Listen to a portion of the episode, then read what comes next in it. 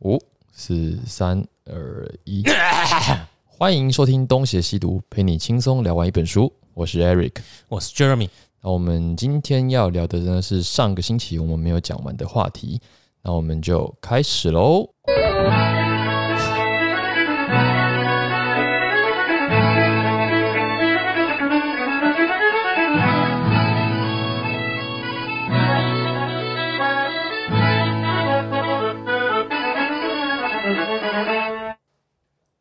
以前的历史穷龙到底学不到哈，不会一写啊定啦是学到国民党主动戒解严呐、嗯，对谢谢小蒋。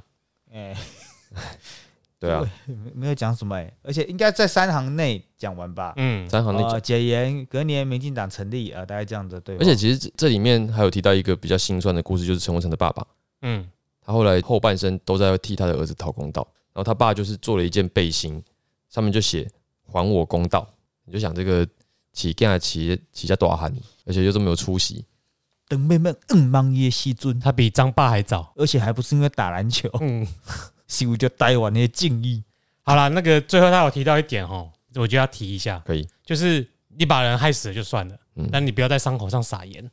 在一九九三年汪静许的回忆录中，他忽然宣称陈文成是死于情杀， 因为这个案命案至今未破嘛。嗯，啊，你也没有举证，你就忽然说他死于情杀啊啊？那你这么根根本就是为了卖你的回忆录去对？啊，故意造势、乌贼战术，莫名其好妙。啦，王银仙你要讲吗？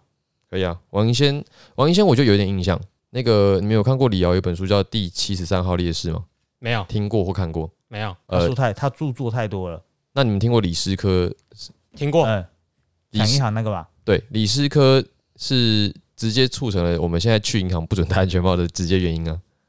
他好像是中华民国台湾史上第一起抢银行的 哦持枪抢银行的案杀子。持枪。对，我记得他是一个老兵，对，然后他是先去教廷使馆吧，杀死了一个使馆的侍卫还是宪兵还是什么的，抢走他的枪，然后拿那个枪去土地银行。抢劫。哦诶，哎是他土他去那边打装备啊， 嗯，打装备 再去就古亭的土地银行分行，然后去抢了好像五百多万吧，嗯然后他抢了那个钱之后，留了一部分给自己环游世界，大部分的钱实际上是给了朋友的女儿，让朋友友的女儿去念书，好像给了几百万，朋友就觉得你到底哪来这么多钱？对，所以才去报案的。看对你好还这样子啊？你要是突然收了这几百万，你会不会去报案？在那个社会环境之下，会怕会怕会，怕吗？有钱没命花，而且你花了，你就是共犯。嗯，那去报案之后呢，李斯科才落网。可是，在李斯科落网之前，警方要找这个犯人。因为这件事在当时的社会影响很大。对，当时的社会，你看，你知道很稳定嘛？啊，我你也看不到什么其他网络新闻说现在台湾多可怕多可怕，忽然发生一件这么大的抢案这么大的事情，就风声鹤唳，所以政府迫于民意就要赶快找出这个凶手。所以我刚才讲的是李斯科被捕，可是李斯科被捕之前就已经有人被抓了，啊，有个生出一个国民党政府产出了一个凶手，那个犯人就人那个人就是王英先。那王英先也好像也是一个老兵，嗯，那么他为什么会被抓呢？原因是因为王一仙有一个女儿，她女儿有一个男朋友，然后她男朋友呢听看了新闻的描述，觉得很像他，对，就 就觉得诶、这个描述怎么跟我女朋友她爸这么像，所以就去报案。他女朋友爸爸对他一点也 不好，挑东挑西，然后这个这个王一仙好像也是一个计开计程车的，嗯，所以他就被抓起来，然后被刑。应该说王一仙跟他女儿都被抓起来，他女儿好像没有被怎么样，可能就是打个巴掌，然后审讯一下就会结束。可是王英仙就比较惨了，就是我们前面提到的那些严刑逼供，他可能也受了一遍。那么他后来就招，就说好，我我就是把枪丢在一个桥的桥下，好像秀朗桥还是什么桥，警察就带他去找。啊，对，秀朗桥。后来他们到秀朗桥之后，王英先实在就受不了这一连串的事件，他就自杀了。到了秀朗桥之后，就直接跳下去，然后没多久，李师科才被抓，就等于是政府逼死了一个人，对，这不显然就是一个冤案嘛。如果是现在你这种冤案爆出来，到底有几个人要下台都算不清楚。可是当时就好像也没有没有这么的，要看情况了。现在说不定有了就先赶快把凶手抓出来，死刑，死刑，死刑。嗯，像 死刑有死刑，台湾会变得更美好啊，哎你们没有对发现吗？那个之前不是有一个什么徐志强的那个 嗯，对啊，一样，就是如果说没有经过严格的调查，正当的审判程序跟调查，哎你就直接这样判，那的确就有可能造成冤狱、冤罪、对冤死、对啊。那王英仙事件就是一个很典型的冤死。冤死，对啊。这件事情的几个影响，第一个当然就是王银新条款，就是我们刚刚讲的，我们去银行不准戴口罩，不准戴安全帽。那么再来是李瑶也有为王银先跟李思科写这个文章，其实他是借由这个事件啊来批评国民党。李瑶是说李思科是不会死的，因为千千万万的李思科还活着。 V 怪客你，V 怪客啊然后就是，V 怪科，V 怪客，结果李瑶就因为写这个文章被老兵视为代言人啊，因为当时的确是结果老兵继续支持国民党，哎、真的、欸，哎也是有国老民党兵反弄死我啦，我还是要继续支持国民党。也是有很多老兵反对国民党吧？有啦，对啊，拿不到好处的老兵二，哎、没有帮他配一个台湾老婆的老 兵二，好糟糕啊哦我不！知道怎么接， 超糟糕的靠哇，你你这很糟糕欸，这很引战吗？但丁啊但丁，啊淡定淡定淡定，我们其实在讲神的语言呐、啊。嗯，悠悠白书啦，你要跟我去地狱走一遭吗？好，那刚才讲的是这个不准戴口罩跟安全帽，可是最重要的是什最么？近要戴哦，要记得哦，哎、哎啊，对，最近要戴，哎可是不准戴安全帽。后来立法院就修正了刑事的诉讼法第二十七条，就是被告可以随时选任辩护人，避免被逼供啊。嗯，不然被逼供真的是很北蓝呢、欸这是到底是什么样子的黑暗世界啊？那个年代都这样啦，对啊吧、就是把你带进一个小房间，然后他们爱怎么样就怎么样。如果是女性，可能更惨，嗯，直接在里面先停一波，也没证据，他出来也不好意思讲，讲了之后就没人要。可能更严重，命都没了。那接下来第三个事件就是江南案。对，江南案，我觉得大家听过的概率就高很多了，因为江南案是相对来讲有破案的。哦，不是因为林俊杰哦，哒哒哒哒哒哒哒哒哒哒，江南约炮神曲，哒哒哒哒哒圈圈圆圆圈圈， 圈圈叉叉圈圈， 甜甜黏黏甜甜是在指什么？不知道，甜甜黏黏 甜甜原。来那个歌词是用来约炮，是不是？很多明喻暗喻都在里面哎江啊南。岸好，江南案啊。哎呦，今天哎呦 Jeremy 难哎得呦直接制止你没有，最近几集不都这样吗？啊！对江，南 style 来啊了啦，欧巴江南 style。快点啦，啊好了，好了，好了，好了，好了，我先我先讲这个江南，他的本名叫刘怡良啦。嗯，他原本是跟着国民党到台湾的一个记者，那他后来就到美国去了。他其实是台湾日报的驻美特派员。那他为什么会被国民党盯上呢？原因是因为他写了《蒋经国传》在这个侨界报纸连载。接下来呢，他还要准备写《吴国桢传》。那吴国桢我们之前有提到，就是少数在国民党的威权体制下还可以让蒋介石难看的人之一。哦，因为吴国桢在美国非常的有影响力，这个我们在第二章的时候有提到这个人，所以江南就是要写吴国桢的传记。那这两本传记基本上都被国民党视为是眼中钉，所以他一直被威胁，说你不要再继续写这个吴国桢传喽。然后蒋经国传呢，你最好也改一改。但是江南显然都没有想要他人在美国啊，对，哎、呀，怕什么？对他想说我在自由美国，我管你对啊，因为他在美国，所以要弄你，只好派人去杀你了。就陈其礼吧，对，找了陈其礼跟谁，反正就是黑道分子啊，跟他的一个小伙伴，嗯，两个人就去美国把他干掉，就跑去他家把他干掉。那原本照理来说，这件事情应该也是悬案的，可是呢，这里有点复杂的原因是，他又有可能是国民党里面派系的内斗。嗯，那基本上就是情报局跟国安局吧，大概就是什么 CC 跟中统之类的内斗啦。对，就是军统跟中统吧。嗯，两边的内斗。那陈其礼为了自保，他在一开始接这个案子的时候，他就有录音，所以他就把录音秀出来说：“哎、这不是我的意思哦，这是有人叫我来的，有人叫我来的，所以才破案，不然搞不好这件事情也就因为这一件事情值得注意的是，不太可能是蒋经国下令的，因为做这件事对他来说一点好处都没有。嗯。”你这样等于得罪自己最挺你的老大哥。那国民党的说法是情报局长汪希林的个人行为啊，嗯，跟政府没有关系。那我觉得这件事情也很有可能真的是这样，应该说不是跟政府没有关系，是跟蒋经国没有关系，就是跟蒋经国应该不会这么无聊到因为他不会去做这种事情，要也是在美国以外的地方把你干掉。对，因为我们还要获取美国的支持。所以有人就会推测，那个时候的蒋经国是不是在掌控国家跟党的机器已经没有那么好了？他年纪那时候也很大了，对，是不是身体的状况有出问题，判断力有出问题了？嗯，他那个时候其实也也已经在找接班人了啦，嗯，所以可以想象，在那个时期，各个派系都在互相的，明争暗斗，想要出头，对啊，我们刚才不是有提到王生吗？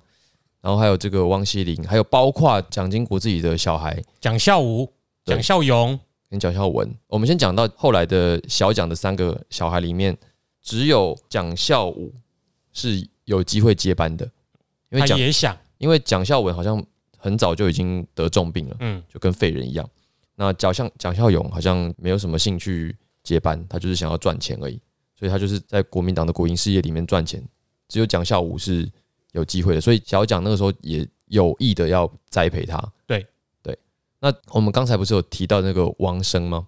王生其实一有一度是跟蒋孝武不太愉快的，因为他也想当这个时候小蒋就把他拔掉嘛，就把王生拔掉。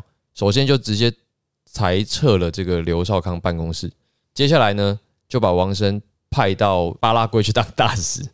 就是如果你从台湾地下挖个洞，有没有？嗯，直直的穿过去就会到巴拉 圭了，对，发放边疆啦，那发放边疆王他生放对面 了。对对面，王生当然也知道这就是要把他拔掉的意思，所以收到这个消息之后，他就称病要退休了，就说啊，这个我我我不玩哦了，不跟你玩对，了，哦不不玩了，不玩哇，他了。哦转机三四次很远呢。 对，然后蒋经国说，用台的也给我抬上飞机，看不到他才安心呐。对你就是他妈给我去巴拉圭，这样，所以算是把它拔掉。那呃我想过很多美女啊，大去胸巴拉部圭这加巴拉，好无聊的谐音 哦。所以应该这样讲，江南案应该就是在这个权力斗争的背景之下的产物啦。嗯，那么这件事情导致了什么结果？哦，这件事情跟陈文成命案可能不是一个档次的，嗯，因为陈文成毕竟是台湾人，回到台湾被谋杀，嗯，可是江南案是一个呃美籍的华裔了，他算是美籍华裔了。嗯，在美国领土被暗杀，这个层级完全不同。大条了，对，所以当时美国的主流媒体《纽约时报》啊、《华盛顿邮报》啊、《洛杉矶时报》不断的就分析了这个命案，这个案子让台湾形象蒙羞因。为一个美国人在美国被暗杀掉了，代表什么？你是想来我美国想杀谁都可以。对啊，还他国势力他国势力干涉，美国内战，对，而且就你这个还要靠我们的武器的台湾，这件事其实也终结蒋家王朝了。基本上是对啊，因为他就好像之后就宣布蒋家就到他这里，他不会再传给姓蒋的人，所以就传给姓韩的。从法是是这样吗？ 不是啦这样 吗？，隔代遗传欸呢 你不要趁我在看资料的时候讲这一段，让我没有办法回你。隔代遗传。没有，后来要选那个台北市长了啦。嗯，加油啊！对，嗯，不是下礼拜才会 讲吗？是吗？过了吗？还没不吧，是差不多了。还没到下礼拜啊啦。好了，好了，我们再把这个脉络理清楚一点哦。就是江南案基本上是国安局长汪敬许跟情报局长汪希林两个人在互斗。那么汪敬许就用一清专案为手段，然后要抓陈其礼，然后要斗垮汪希林。那也因为这个事情，所以陈其礼才跑出来作证。如果不是因为这样子，如果不是因为他们内部的的这些内斗，陈其礼根本不会跳出来，那么这件事情就不会破。江南案就可以跟陈文成命案一样，陷入历史的尘埃里，嗯没有人知道是谁干的。这件事情后来怎么解？因为江南的太太就告国民党政府啊，那后来中华民国政府就赔了他的太太一百四十五万美元，这笔钱呢都是国库拨款的， 所以我们当时我还没有付缴税，你就还没出生，你要怎么出 生？你看营营养午餐，我 领当时没有营养午餐，没人养午餐。呃，一百四十五万美金可以养多少家庭啊？ 超多的耶，那个年代的一百四十是不对啊是应该给大家 GoGo 一台？哎，我们前前上次还在说什么施明德那一百万好多哦、那是台币耶。哦，天哪！对啊，那江南案发生的时候呢，雷根准备要竞选连任，所以你就想对雷根政府来我讲，挺你那么久，那么用力，你背刺我，对，就是他的盟友给他捅了大篓子，所以雷根这次还是胜选了啦。那他胜选之后，当然也是要算账了嘛，嗯，所以他们就开始调整对台政策。中华民国掰，中华人民共和国嗨安安，就是雷根政府就要求国民党政府改革啊，这就是我们后来比较常听到的，就是美国可以左右台湾的事情，当然可以左右啊，不然你要靠谁？好，以上讲的三个都是属于大宗的命案，接下来讲的是一个台湾的经济犯罪，给你五分钟，只有五分钟而已吗？因为一个小时了，那我们下一次再讲好了。不要啦，赶快讲一讲啦，十分钟，十分钟，好，实性案嘛。对，实信跟李亚平，。李亚平后来嫁给于天了，我知道了不是那个李亚平 啊，靠腰啊。 好啦，等一下，我们先讲实信案好了。我上次有推一本书叫《实信风暴》，嗯，嗯，那我们就留到下一本再讲喽。你确 定？没有啦，快点。好了，如果那一本会讲很多的话，感觉可以实呃由实他来信讲风暴其实蛮好看的，因为它是由记者写的。那对啊，这个记者应该是追过这条新闻，所以它里面有很多细节。其实这本书我看到大概一半多一点而已。那那个笔法其实真的写的蛮精彩的。那我们就就花一堂课来讲，那我也要私信看，我忘我忘忘了买这本书了，就我介就绍那本书啊。我们花一一节的，可是那个就是要讲很多很细的东西啊，我觉得那个没有记者的那种采访经验，你根本讲不好。比如看的时候蛮精彩的，可是你要转述，你没有他跑新闻的那个脉络，没有办法讲的这么清楚。好，对对对，然后哦，那个它是由静文学出版的。那江南案发生没多久，一九八五年又爆发实信事件，实信就是第十信用合作社啦。我觉得我们现在应该比较少听到，因为我们现在听到都是银行跟农会，哎呦比较少听到实信。有啊，我有跟三信贷款，嗯，你有跟三星贷款？ 好，这个实心案的主要的主角是谁？是国泰集团的蔡成洲。诶，国泰集团现在不是还是很大吗？很大，嗯，表示他们好像没有被重击嘛，没有啊，可能之前更大。喝牙的解录喝牙啦，嘿啦，嗯，我们如果把这个事情讲的简单一点，就是蔡成洲内神通外鬼，从实信里面掏空了呃十几亿，嗯，后来呢，合作金库奉命去支援实信，又被掏空了三十几亿，所以就会有连续贷款、连续违约的风暴。呃，简单来说就是蔡成洲利用了他们国泰集团底下的一些员工当人头，然后去贷款，然后就是透过这样洗，算是洗钱。等到事情快要被康的时候，他就提早把那一些重要的人的钱就领走。他可能有一些国民党的大官在里面有放很多钱。那快出事之前呢，他就跟这些大官讲要出事了，赶快把钱先领走。那亏损就通通都算在政府头上啊。为什么他可以这么拽？因为他自己就是政治人物，对，因为他是立委，他跟当时的几个立委组成了什么十三太子帮、十三十三太保，呃对十三太保、横练金钟罩，活到最后的就是王金平啦，对，里面有王金平、乔呃我们他是排行第十三，新一代乔王，他第十三吗？嗯，他那里他在里面就是索拉十三代表最后一名了啊啊，但是明哲保身留到最后啊，所以他才可以有这么哎呀爸才可以留最久对啊，啊，啊对，那他们当时的据点是那个来来大饭店，就是现在的喜来登啦。来来大饭店十三楼，照《实信风暴》里面的讲法，就是来来饭店十三楼呢是一个身份、社会地位的象征，因为你要有一张进去的会员卡，非常的不容易。然后你要里面你能进去，又能够享受里面的 VIP 服务，更是不容易中的不容易。蔡成洲就是利用这种尊爵不凡的享受，然后结交了很多这种政经界的好友。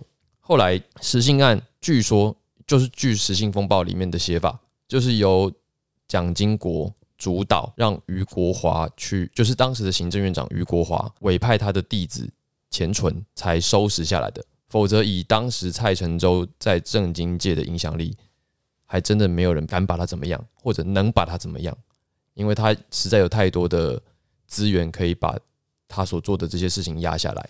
所以到最后真的是由蒋经国看不下去才收拾他的。说到这边，就是蒋经国好像对这种金融犯罪真的是很头痛哦，因为他以前在上海就打过老虎啊，还打失败。这也算打失败吧？这次这个，呃，你怎么会让他掏空了之后才弄？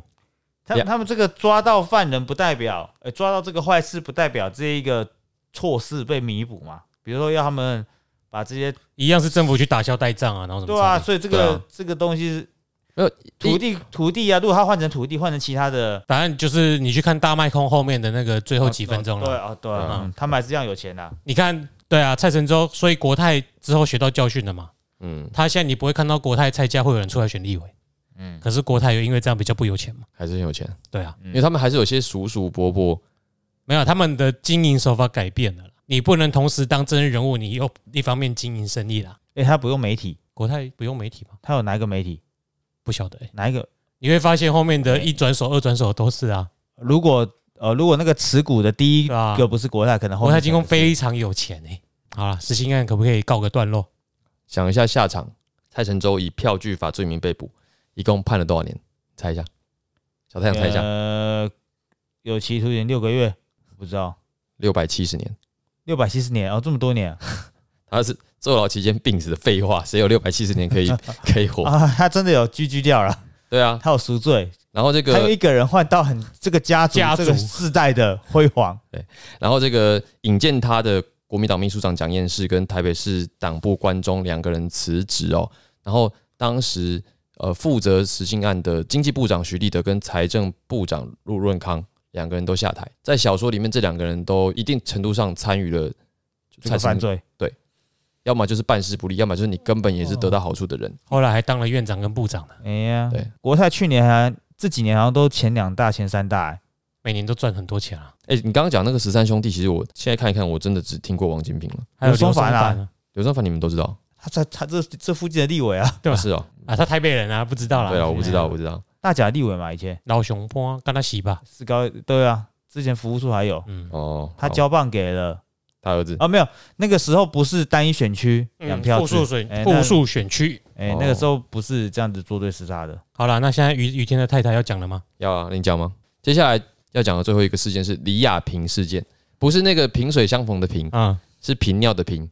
路边一颗， 他每天都在陪女儿，你还这样子说他玩开他玩笑？我我说很尊敬于大哥 哎嗯，陪女儿要四处助选哎，对啊，我当时我载过他一程呢、欸虽然在载他的时候必须要非常的干嘛跟？自己的良心过不去，因为他的公都盟的品鉴是很糟糕的地对位， 但是又不得不挺他，亲和力的那 一种，呃，没办法，他还要帮忙录那个电话拜票哎。对啊，哎你哪边要选哪边都去，你好，我是于天。天你啦，他会哎去丈母家，但是他的立委工作实在是怎么样不怎么样。 ？OK，好，那我们先继续讲李亚平喽。嗯好，好，李亚平他是国际日报的创办人。那这个国际日报是在美国创办的。简单来说，他就是一个又是因为在美国发表了一些不利于党的言论，后来回到台湾被清算的人呐、那警总就说，国际日报的言论迎合中共统战阴谋，连续以文字为有利叛徒之宣传为罪名，就是叛乱罪啦。他就拘捕了李亚平。那当时还在江南岸延烧的期间，结果江南岸有美国籍被杀，李亚平有美国籍，因为言论被逮捕，所以种种事情就让美国国务院发表强硬声明，要求台湾当局要释放李亚平。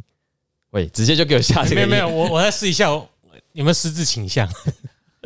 好了，那在国务院的干涉之下，这个李亚平就被释放了。后来呢，在美国参议院的一些决议案之下呢，就签成了一个新的政策，就是雷根总统把支持台湾民主决议案签署成美国法律，就等于是列入专章了。以前可能就是比较暧昧模糊，没有特别的呃法律去规定这件事情。